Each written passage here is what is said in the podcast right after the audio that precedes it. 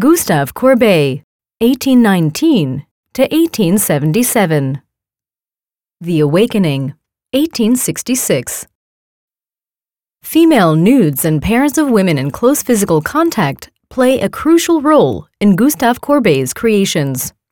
Some of his paintings led to scandals in the salon, or were not even exhibited at all.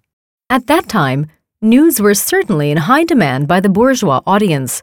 What was felt to be particularly offensive in Courbet's work, however, was that women were not presented in an idealized way, but rather in undisguised physicality. Even as recently as 1995, when Courbet's picture The Origin of the World, which depicts the female vulva, was first presented to the public at the Musée d'Orsay, it provoked some fierce reactions. Courbet was very successful with his landscapes, portraits, and paintings of animals. But his socially committed realism also made him a controversial figure. With these daringly erotic portrayals that broke a social taboo, it was his intention to be provocative. He was well aware that public scandal would make him more famous. Our picture resembles an extract of another of Courbet's depictions of Venus and Psyche. The pale bodies of two women stand out against a slightly open red drape.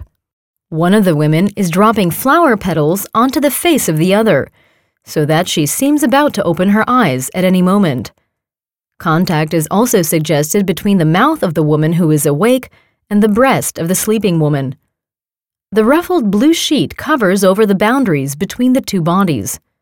At first glance, it is therefore difficult to be sure which of the two women the hand belongs to. In his painting, Courbet shows us an erotic scene full of suggestions. It is left to the imagination of the observer to decide what happens after the awakening. Joanna Heffernan, the Irish model and companion of the American artist James Whistler, whom Courbet had met in Paris, served as the artist's model for both figures. Between 1864 and 1866, he painted her at least 10 times.